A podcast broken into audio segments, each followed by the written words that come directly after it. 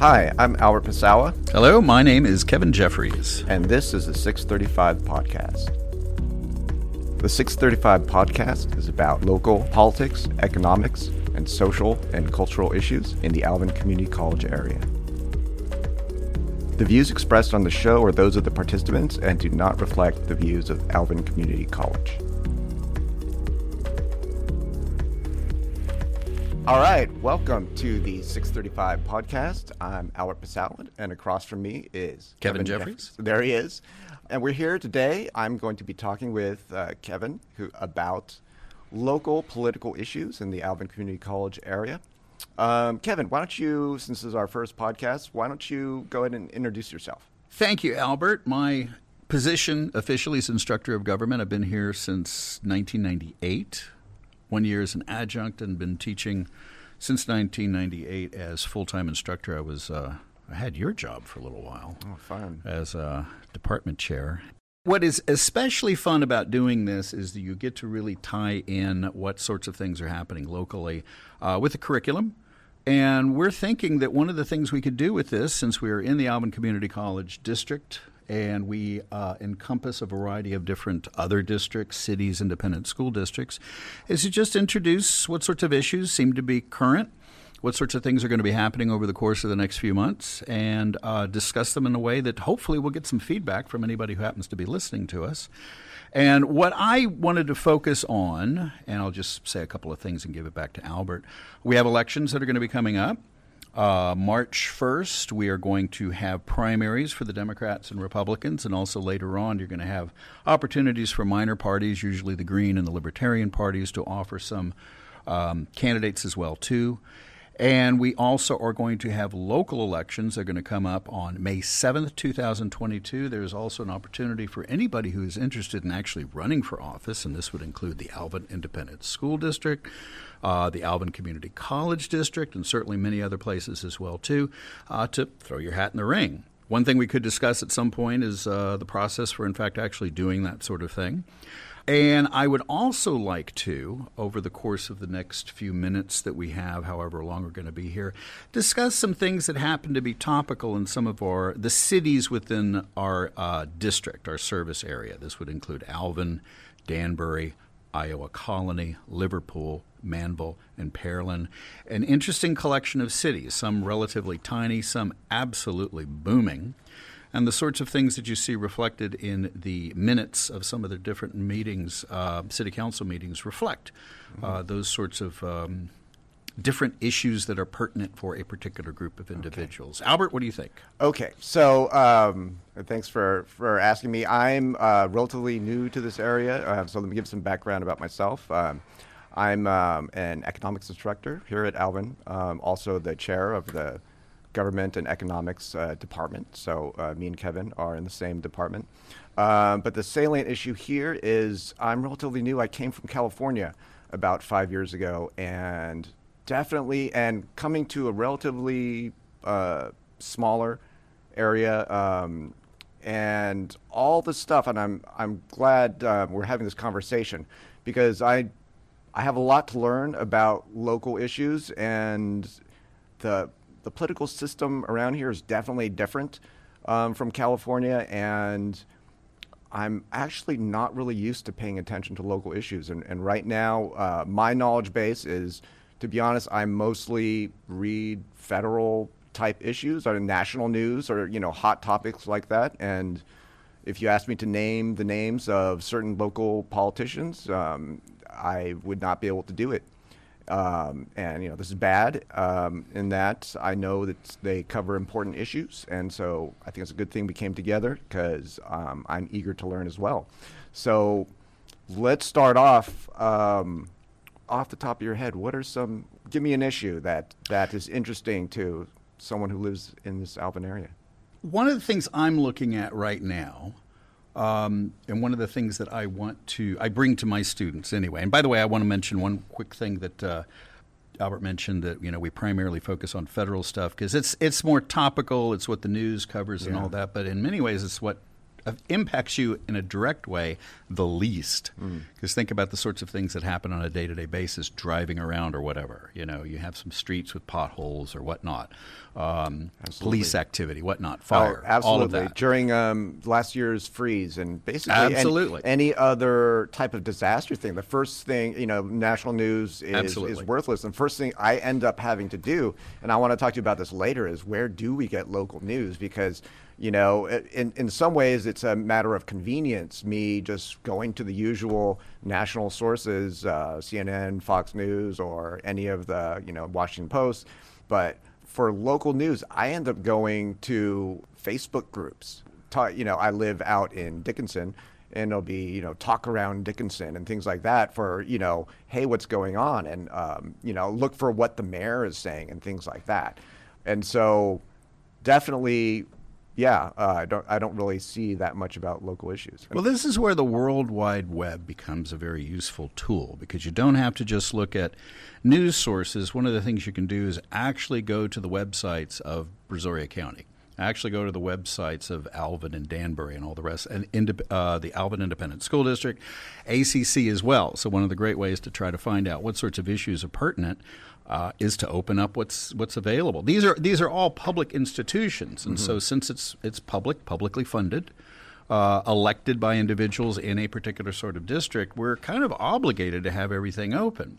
And you're asking about you know one of the one of the places that, that you could go, since we are in Brazoria County, and a thing for us to discuss at some point that I think would be very important is the county. You know, a lot of times people don't pay much attention, or even when we're teaching classes, we don't c- talk about the county and other sorts of local governments as well too. Um, but they're they're vital in terms of the sorts of uh, things that they provide. For example, if you look at the Brazoria County website, one of the things that we'll mention if you look at the sorts of things that they're focused on right now, American Rescue Plan, local fiscal recovery. We, we hear a lot of national stuff about some of the uh, the bills that have been passed having to do with trying to make sure that the United States continues. The economy tends to hum because we have some kind of uh, influx of funds in order to um, uh, prop up individuals for different sorts of reasons. Well, a lot of these things are in fact actually enforced at the county level. So if you go to the Brazoria County website, you'll see this is one of the things that they're flagging currently, and it talks about different sorts of areas where individuals can get assistance mm. uh, in terms of um, uh, rental. Uh, assistance and whatnot. That's one of the things that you'll find there. Let me see something so else. So federal funds come in and they're given to the county, and the county can then disperse it. It goes generally from the federal government through the state, mm-hmm. and sometimes the state takes a little bit of a cut sometimes not just a little bit of a cut. In fact, this is this is one of the things that was uh, quite topical a few months ago in terms of the school districts, independent school districts, money not necessarily going directly to the schools, but that's another issue. That's something we could discuss at some point if we want to bring in some people from Alvin Independent School District, for example. Mm-hmm. Uh, but yeah, it'll go through, and generally the state is going to put certain sorts of parameters in terms of how they're spent uh, that can vary uh, from what the national government might want. And of yeah. course, you know, the state of Texas and the national government right now, because, you know, we have Democrats on control on the national level, Republicans in the state level. There's going to be conflict associated with that sort of thing. But once it eventually ends up with the county, then they're in a position to, in fact, actually uh, deal with it. For example, I'm looking at this one little thing here. I'm on the Brazoria County site. Emergency Rental Assistance Program all right, so you've lost your job, it's still COVID related, let's say, or your industry is suffering or whatnot, and so you, you're a renter, uh, and this is still um, this is a program that, that can continue to assist you. And there's all sorts of forms, for example, that you can you can find there. And again, this is the sort of the, the, the county level stuff. And this is for um, COVID relief. Is this part of the CARES Act? This is the there was a whole bunch of stuff. Remember, you had the CARES Act. You also had the uh, Relief Act, and of course, that's that's not to be uh, confused. Um, um, American Rescue Plan, local fiscal recovery. That's the particular thing here. Remember, there's been infrastructure th- stuff as well too. Mm. And by the way, a lot of infrastructure. If we want to talk more about counties and what sorts of things are topical there as well too, that's a lot of the stuff that's built by the county. Mm bridges, roads and bridges, and things of that nature. Okay. Um, anyway, that's uh, from my perspective, you know. And again, Albert and I are kind of working through this and trying to figure out the best thing that would be useful, fun, but some of the stuff that I think is not not just you know, useful, but I, I I think how you approach it you know, you can actually make it interesting. A lot of people like to think that this stuff is not necessarily interesting, but we do like to talk about roads and Yeah. How awful they can be sometimes. All right, So- let me let me get into the mind of a normal person, which I hope I kind of am. Um, man, it's a pain in the butt to navigate to a county website or a, even a you know a you know a city website. I mean, and, and you know it's been floated around for a while. People say, "Oh, websites are dead. Platforms are everything," um, and I think you know ideally in the ideal world we would have you know tabs open or whatever and say, "Let's see what the county's saying today." Are there any either news or things you follow through social media? How do you? What is your normal? What's your normal channel of getting local information? Is it by navigating to the websites, or do you do you follow people on social media? Or I mean, that's what I would do. But any other any other avenue, what would you do? You know, it changes from time to time, and sometimes, um, and again, it can be a little bit frustrating. It's it's what's weird. I mean, it- it's it's a, it's a wealth of information. You know, there's too much. too much information. But by the same token, I mean, it's the kind of information you should have access to because we're talking about different governing entities. You know, every city has its own website.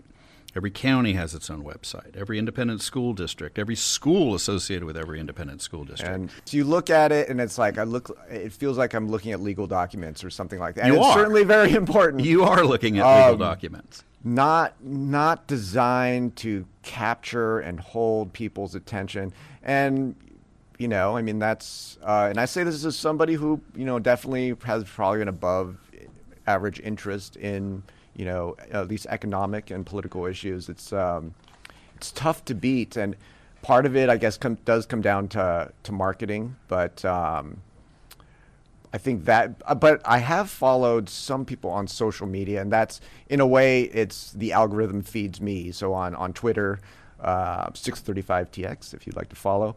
Um, you know, I follow a bunch of local entities, and then just I open up my feed, and then I get this diet of, you know, then it's their social media handlers that are, that are going to decide what what should we be pushing out. And usually the people who handle the social media they do i could tell they do know what they're doing in terms of how to convey information how to be really concise and to be interesting and to outcompete cat memes and things like that. Sure. And that's that's an important skill set. Sure. and um, so that's my preferred way of doing it. Uh, it's kind of the lazy way um, but you know what a lot a lot of what drives the world is is what makes things convenient, and that determines what people do. So, big thing on social media. But um, what, how else do you access? Do you do you are you on social media or do you follow? I anyone am on media? social media. I I'm not active in terms of school material. I try to keep that separate. In fact, at one point, you know, I'm on Facebook, and it used to be kind of open, but I've kind of closed it off. Um, you know, when you first get on there, you're like, "Oh, I want lots of friends," uh, and after a while, you get a little bit more selective. Not you, No, not you, not you. Um, which is interesting too, because well, I think we're still in the, the early stages of figuring out how to use social media, how to use Facebook and Twitter and all of that. I think that a lot of people just are too bogged down into it. You know, you can select what sorts of things you're exposed to, and I think, and you don't have to, you don't have to react to everything that comes around. You know, you don't have to get upset by everything that comes around. Other people can certainly have their own opinions, and if you don't like it, well, you know, there you go. Um, so we have lots of choices, and I guess that's that's where I am right now. I mean, I'll still do social media just to kind of see what sorts of things are fun. And I like cat videos as much as anybody else. Uh, I love the little reels. You know, I'll just watch some of those things, and uh, Mm-hmm. Oh, yeah. you know, thirty minutes or so before I start going to sleep. And you Yeah. know, And then once you start clicking on the cat memes, that so in some ways you have a choice, but you know the algorithm does push and it follows what you do, and Yeah. then and the algorithm has its own agenda. And this is me from being on Twitter and primarily trying to follow local people, um, but my algorithm will feed so much national. Um, Yeah. And yeah, it tends to dominate my feed. You know, and it makes you passive, a passive receptor of, of the algorithm, whatever it chooses for you. That's why I like to, you know, again, you kind of pointed, well, it's, it's like websites are getting kind of old school, which I think is kind of cool because you are in a situation then where you can access whatever information you want. For example, I mean, before I got in today, and maybe we'll hit some of these things now or some other time, uh, looking at the minutes of some of the recent, uh, you know, city council meetings. You know, and again, that sounds kind of boring, except right here I'm looking at the one that City of Iowa Colony had uh, December 20th. And if you're familiar with this area, you know, you go down 288, that has exploded. Yeah.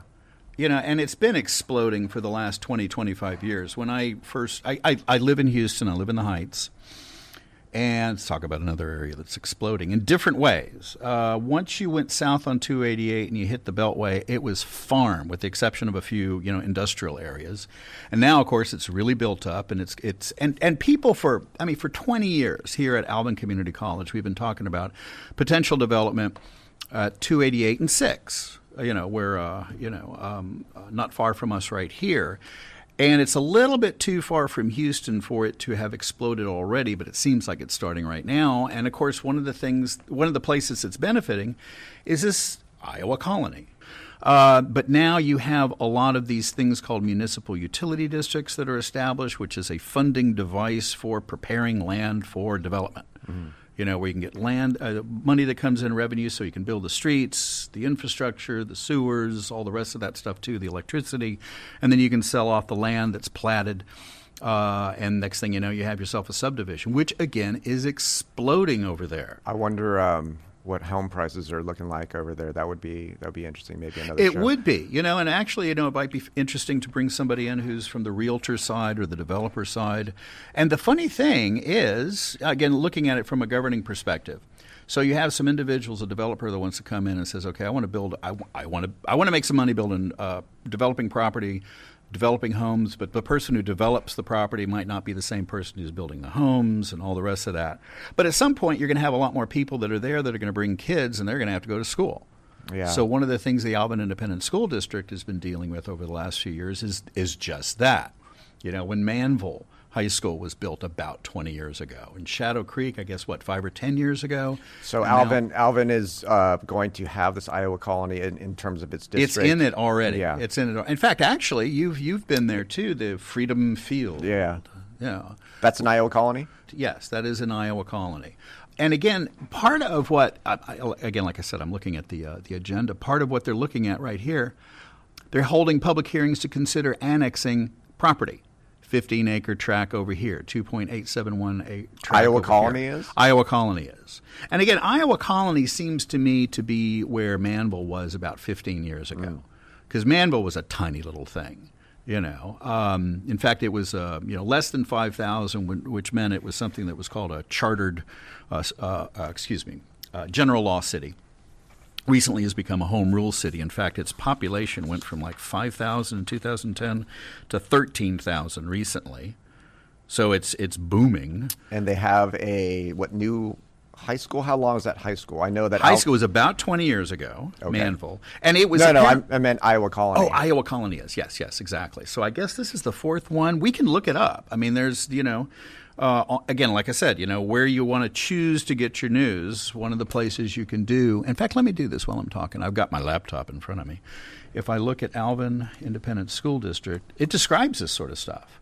You know, our viewers could come to you or come to us for you to, I guess maybe that's one role because there is so much information and dragging up that information is tough and boring. I guess part of the role maybe that we can serve also is that you know, we take a look at stuff and then we, we bring it to, you know, the audience, say, hey, you know, here's something important that you should look at. And maybe that's one role as we introspect on this podcast of what we can do uh, for the audience. I think, I think that might be, you know, some, a certain angle we can take. But at the same time, you know, p- viewers should always have the option of going to, you know, don't take our word for everything. We should always back it up and, and let people know where they can go um, to see these things. Absolutely. The information you need really is not that hard to find. Like when mm-hmm. people talk about, I don't know, taxes and whatnot, which is, again, a, a sort of thing that I think would be interesting to kind of discuss as well, too. You know, funding mechanisms and whatnot, where the money comes from, where the money goes, what's the process. By the way, we're, we're kind of doing that here at, uh, uh, at the college as our every state agency. We just, for, for those of you who are listening, we just had our workshops this week And one of the things we do is we hear from the, the fiscal side, and that would be an interesting person to talk to, mm. uh, the man uh, Carl Stager. But he was talking about these things that they're filling out right now that we're all kind of involved. Well, you would be involved in, right? Uh-huh. You, you had requests for funding, yeah, right? Uh, for budget, yeah. Yeah, the budget, yeah, mm-hmm. exactly. Now that's part of the Texas process. There's these things called a legislative appropriations request, and this is part of the official in-law state process. The the, the, the governor, uh, through his office, they send to all state agencies information about what you can and can't uh, ask for, and you better not ask for anything. Mm-hmm. Um, but this is something that all of these different agencies are doing right now. You know, they're all part of the same kind of mix. Uh, and again, all of this stuff is available.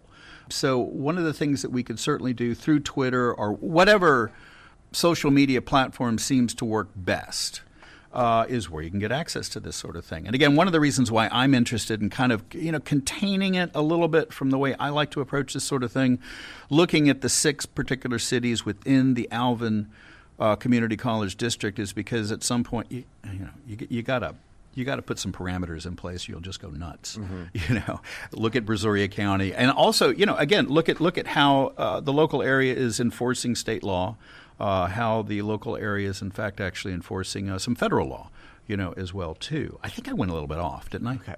no, no problem. No, we're getting okay. a, we're getting a nice overview of what there is. So we got the growth of Iowa Colony.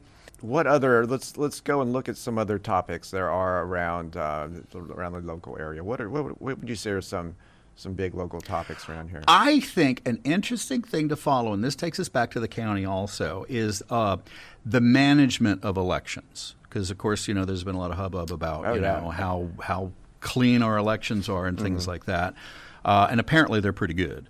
Uh, but the elections are run in the state of Texas, and I think this is pretty much the case. In the United States Constitution, it says states you figure out how to run elections and states pretty much give it to local governments to do. I think some of the smaller states, in terms of population, it might be a state institution that does. I we could check out how Wyoming does it. You know, the four people that live in Wyoming, they probably show up someplace and cast a vote. Um, but in Texas, it's given to the counties, and part of what the counties do is they create these these these voter precincts and I've done this before. It's something I, you know, you know, I, I, totally encourage people to do to kind of understand the system from the inside. Uh, be an election judge, be an alternate judge. You know, we can talk a little bit about what these sort of these things are. Uh, and again, this is under the heading of the county. Now, again, I live in Harris County, so when I was doing this, it was under the 5 million people, 1,000 voter precincts uh, up there.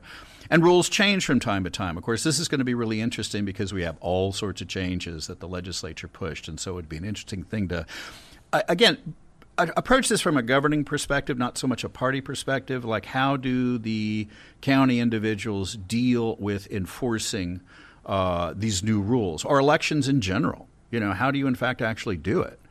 Um, were there any new rules um, that were imposed recently? In um, terms, I, I, we we could have a time where we get together and we go through all of these. But yes, there were there were some limits placed on what county officials can do in terms of making it easier to vote during a period like we had with the pandemic. Drive through voting, 24 hour voting, there were limits placed on that sort of thing. Again, uh, the state gives to the county the discretion for enforcing uh, laws, but at some at the end of the day, the, the state can tell the counties what they can do and what they can't do. In the case of elections, we're talking about uh, the county clerk. Mm. Uh, is the person that's in charge of that.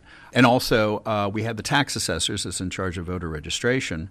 And there's all sorts of you know changes in terms of how the registration process can and can't go forward. Uh, how easy it is for a person to assist others in becoming uh, registered. And again, there's been a lot of back and forth associated with the wisdom I've, of doing it. I've heard so much uh, about in the national news about uh, don't know if it's true or not about uh, how maybe Texas is making it hard for people to vote. Now, I haven't f- really followed this issue. All I know is that from somebody coming from California to Texas, I was actually shocked how easy it was, how easy it was for me to get in and vote. So, what uh, what obstacles are there, if any, um, anything new that's been placed on people's ability to vote, um, either in Texas or in this area or in your area in Harris County? Uh, have you seen anything? The important thing to keep in mind with discussing voting in Texas and throughout the South and other areas as well too is history, because we do have a history of um, limits. Uh, Texas is one of the states that has traditionally made it difficult to vote in terms of historically uh, residence requirements, for example. Like you had to live someplace for like six months before you could register to vote. And of course, that meant if you were transient, you're following jobs, uh, you couldn't. If you go back further, uh, Texas uh, tried to get around the 15th Amendment. Uh, which says that race cannot be considered as a criteria, uh, d- a reason to deny people the right to vote. Other, ex- you know, other things could still be used, and still are used as well too. Um, but because of that history, you know, there's this idea that Texas, the people in charge of Texas, I should put it this way, not so much the state, but the folks in charge. You, and it kind of makes sense in a way when I discuss this sort of thing. It's kind of like, let's say you're part of a club, and you get a bunch of new people that come in. Mm-hmm. You don't want them to screw with you right? You got things the way you want it, right? Yeah. So new people come in, they're just going to change things around. Yeah, you or know? you, somebody comes on our podcast one time and wants to change the background music and things like that. Then they leave. Absolutely. and they leave, and it's like, what happened here? And Why do we got to listen to this crappy music that person put up there? So, but Texas has that history. Uh, and this would be a perfect thing for us to discuss a little bit more thoroughly later on, and, and also in context to the changes, because there's some debate.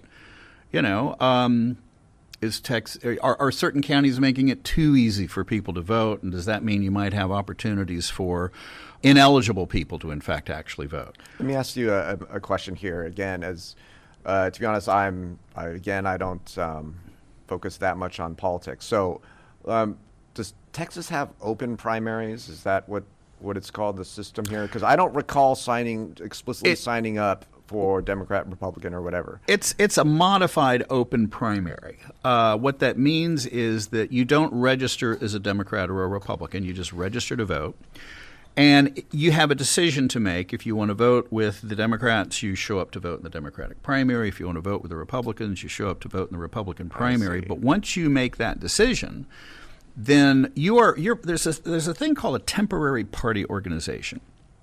So effectively, what you've done is joined the temporary party organization. Once you've voted, if you choose to vote, and by the way, we're talking about maybe 10 or 15 percent of the population.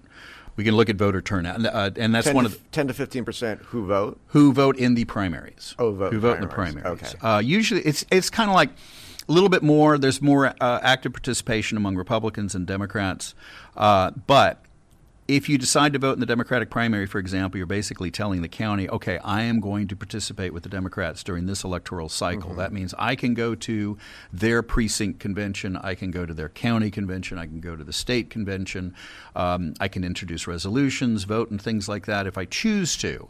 I uh, and and I can also vote in a runoff uh, for the Democrats. I can't do it in the Republican side. In other words, let's say that I vote in the Democratic primary, but there's a runoff in the Republican primary that I'm really interested in. I can't vote there because I've already basically said. Uh, that I'm with the Democrats right now.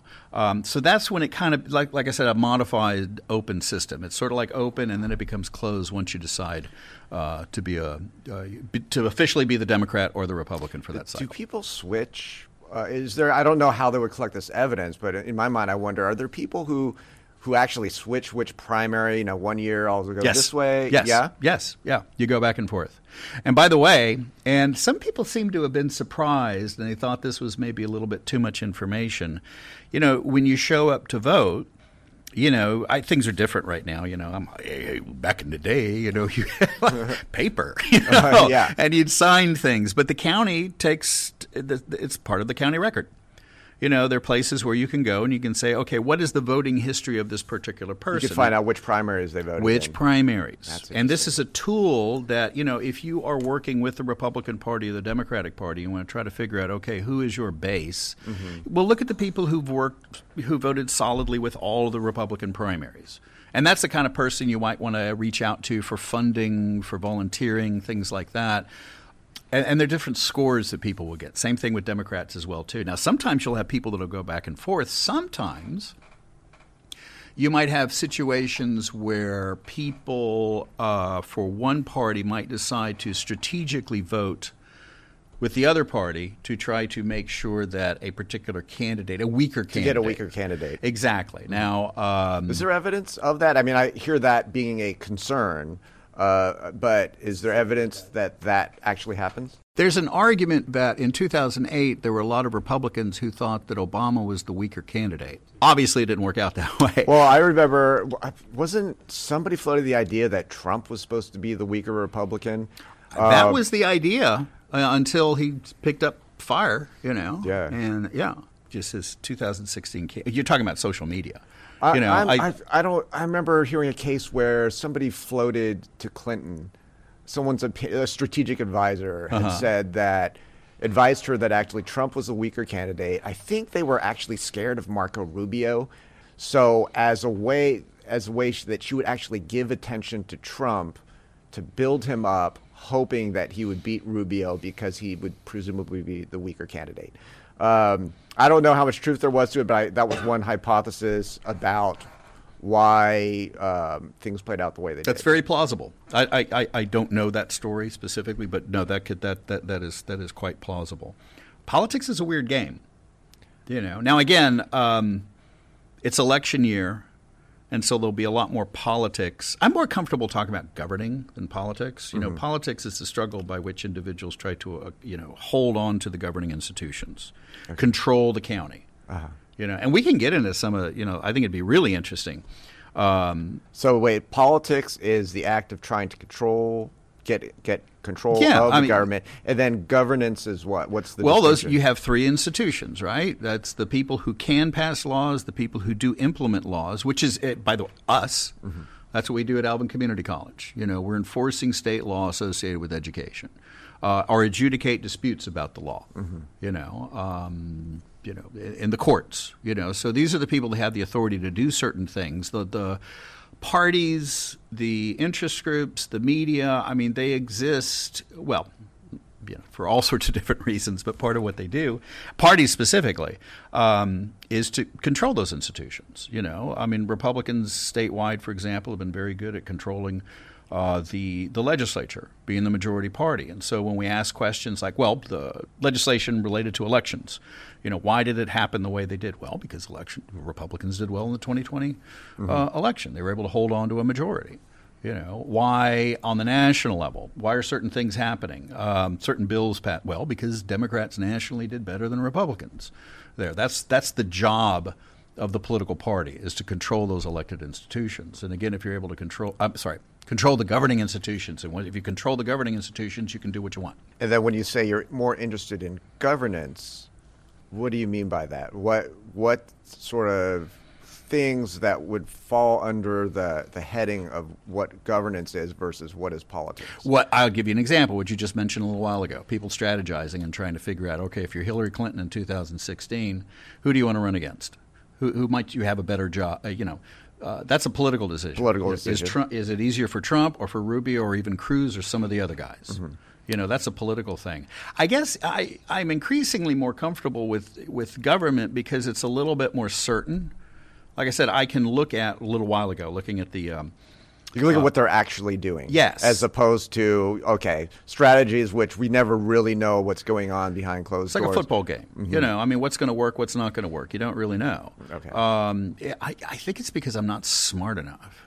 Really, you know, I was looking a second ago at the uh, the the minutes of the Iowa Colony City Council. They're talking about annexation, which makes sense considering you know that's that's a governing issue. You know, now um, And they're what are they annexing? Are they just annexing uh, unincorporated areas in Yes. county? Well, by definition, yeah. Okay. Yeah, it would be unincorporated areas. And why are they doing that? Well, generally cities do that to increase their tax base. How do they annex? Do they have to pay money, or are they buying from the county? We can well let's let's look through this a little bit more because rules have been changed uh, due to Houston, you know. And there's a great website. Uh, well, I'm sorry, a YouTube video that the uh, I think Planning Commission or whatever whatever they call it in the city of Houston. I apologize for not being able to remember that.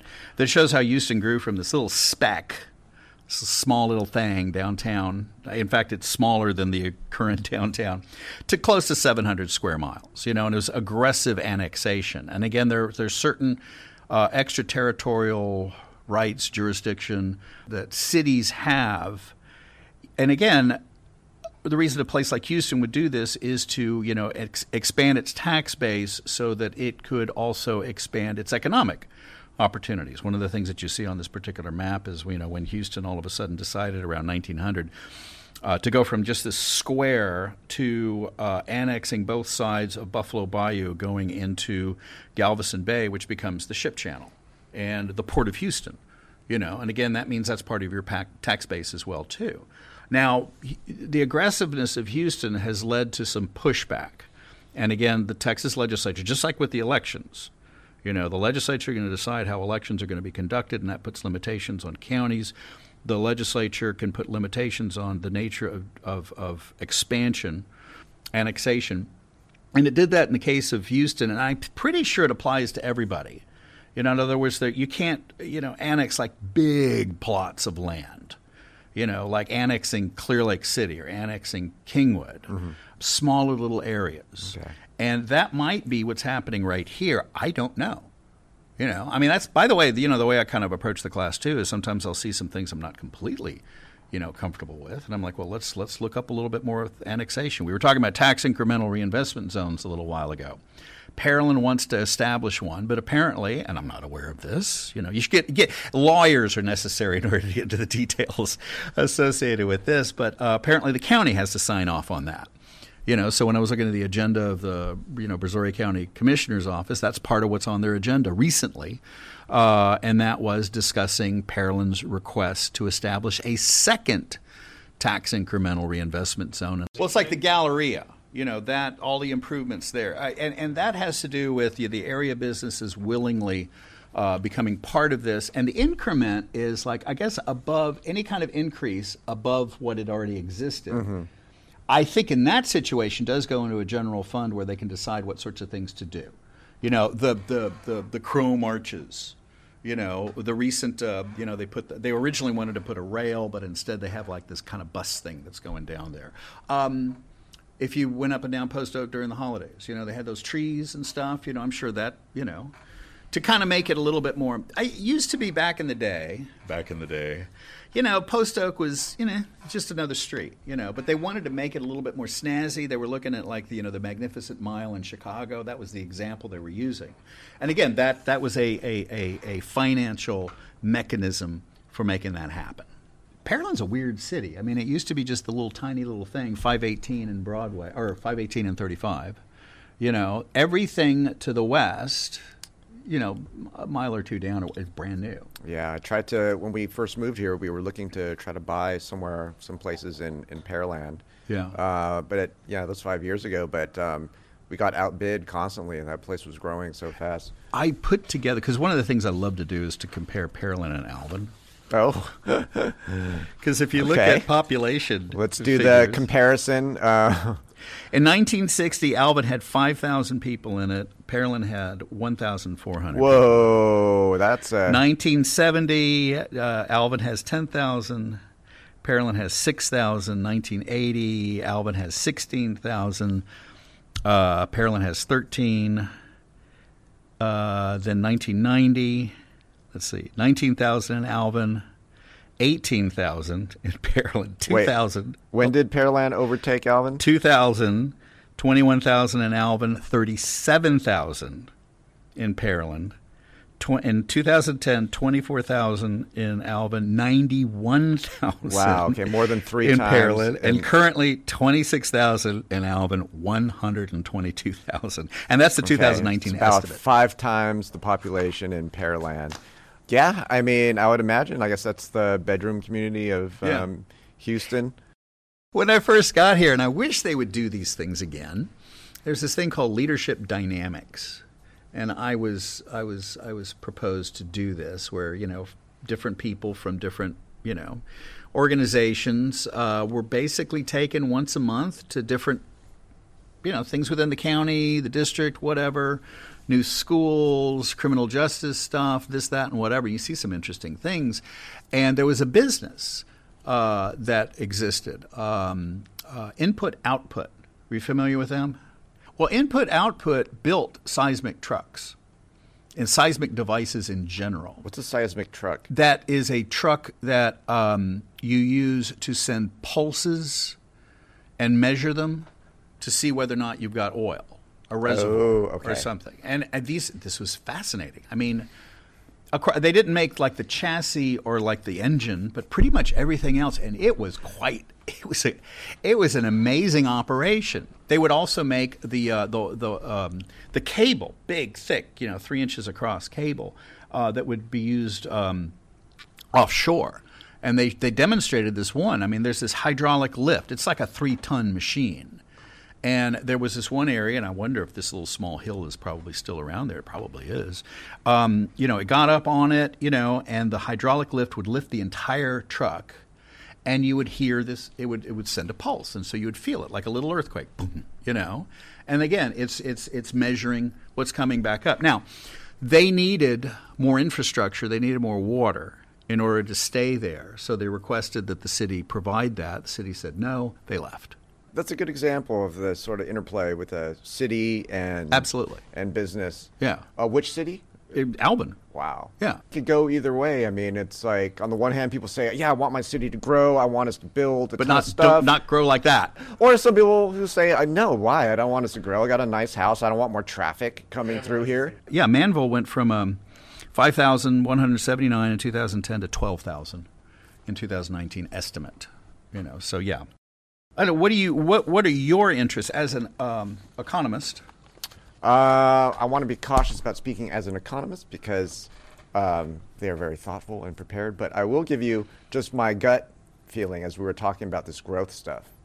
And I have to say, I think there's a bit of pride when it comes to, you know, you mentioned that you know these trucks that Alvin, you know, could have been a base for.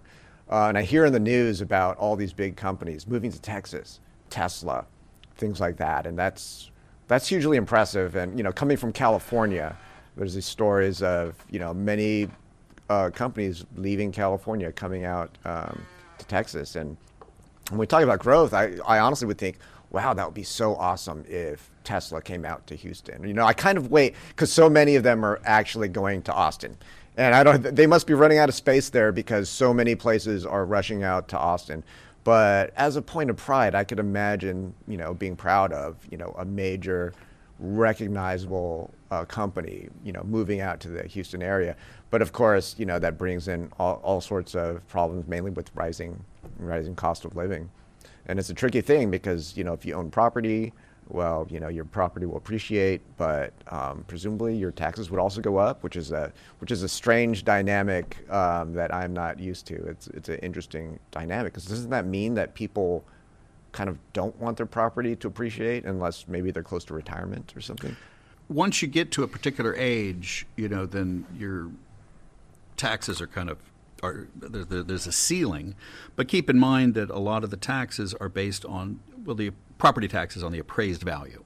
Yeah. So if the appraisal goes up, even if the tax rate stays the same, then your uh, your taxes go up without you know anything else uh, uh, happening. And that that would be really an interesting thing to kind of get into because it's something that's very people around here are very attuned to. Since when we're talking about local governments, the primary source of revenue for local governments is the property tax. You know, that's something we collect. You know, Alvin Community College, Alvin Independent School District. You know, the city city of Alvin does, does it? Yeah, and uh, Brazoria County as well. You know, uh, people who own property, for example, you know, you'll get your tax bill and it'll say, okay, this is where it's going to. Uh, up in Houston, for example, you know, some of it goes to the Port of Houston. You know, that's the, that is a governing entity. That's one of the things governments can do. And of course, it'd be fascinating to kind of get into the different types of uh, taxes. Now, I have a question for you, given your background in California. Where in California? Uh, Southern California. I spent a lot of time in a city called Riverside, California. yeah. Uh, that is uh, about uh, without traffic, maybe an hour or so drive from Los Angeles. It's so it's inland. With traffic, it's three hours. Depends which time that. of day it is. It is uh, horrific. All, all I know is that. Um, so if I had to make an analogy, Riverside to Los Angeles, ooh, that that might be. Is that Alvin to Houston or something? I, I don't know. We were. mean uh, culturally or yeah, that's tricky. Katy, um, distance. It's it's a long drives. Uh, culturally and geographically, it's definitely different. The one thing that I thought was kind of weird is that Riverside, California, is known to be, I believe, the most uh, pot, um, polluted in terms of air pollution hmm. uh, in the country. And I believe, at least the list I looked on, uh, Houston was the number two. So I'm moving from number one to number two. And I remember being kind of bummed out about that. Um, Don't worry, we're very competitive about that. We'll, I, uh, we'll, we'll, we'll I do see over. I do see a lot of haziness, and I kind of wonder how is that possible? We were so close to the water, and I would think that breezes would come in and clear that stuff out, but it does. But we produce more, so you know, yeah. we're, good at that. But no, the reason I was asking if you, um, um, you're talking about Tesla moving to um, Texas, the Austin area, and this is this is one of my kind of, kind of concerns with a place like Texas. I mean, we seem to be a good place for technologies, businesses, industries that develop elsewhere to move to, to migrate to, so it's cheaper, you know, to run. We're not really necessarily developing them ourselves. Like you go to Silicon Valley, for example. Are we adopting? First of all, they, they can't be coming just for the cost, because otherwise, why even go to Austin? Because Austin, I hear, is super expensive. Um, We've got the university. You know, you've got yeah. a, a, poll. There was there was what was it? Oh my God! I re- I just recently visited Austin uh, on this last break and stopping through there, and I was close to campus. Um, their the main campus, um, UT Austin, mm-hmm. right? There, I I didn't know. I don't know much about college football and stuff like that, but I did not even know. I was in a major college town, but when I showed up, I was I was actually reminded of UC Berkeley uh, in terms of just the college atmosphere, the to be honest, the the racial diversity, and just of course all the restaurants downtown and stuff. Um, yeah, incredibly, incredibly exciting. Yeah. Funny thing with Austin too is everyone, every ten years, it's one of their jokes, I guess, you know. And I'm, I'm kind of familiar with this too. It says, "Oh yeah, it's okay right now, but you should have been here in 2010."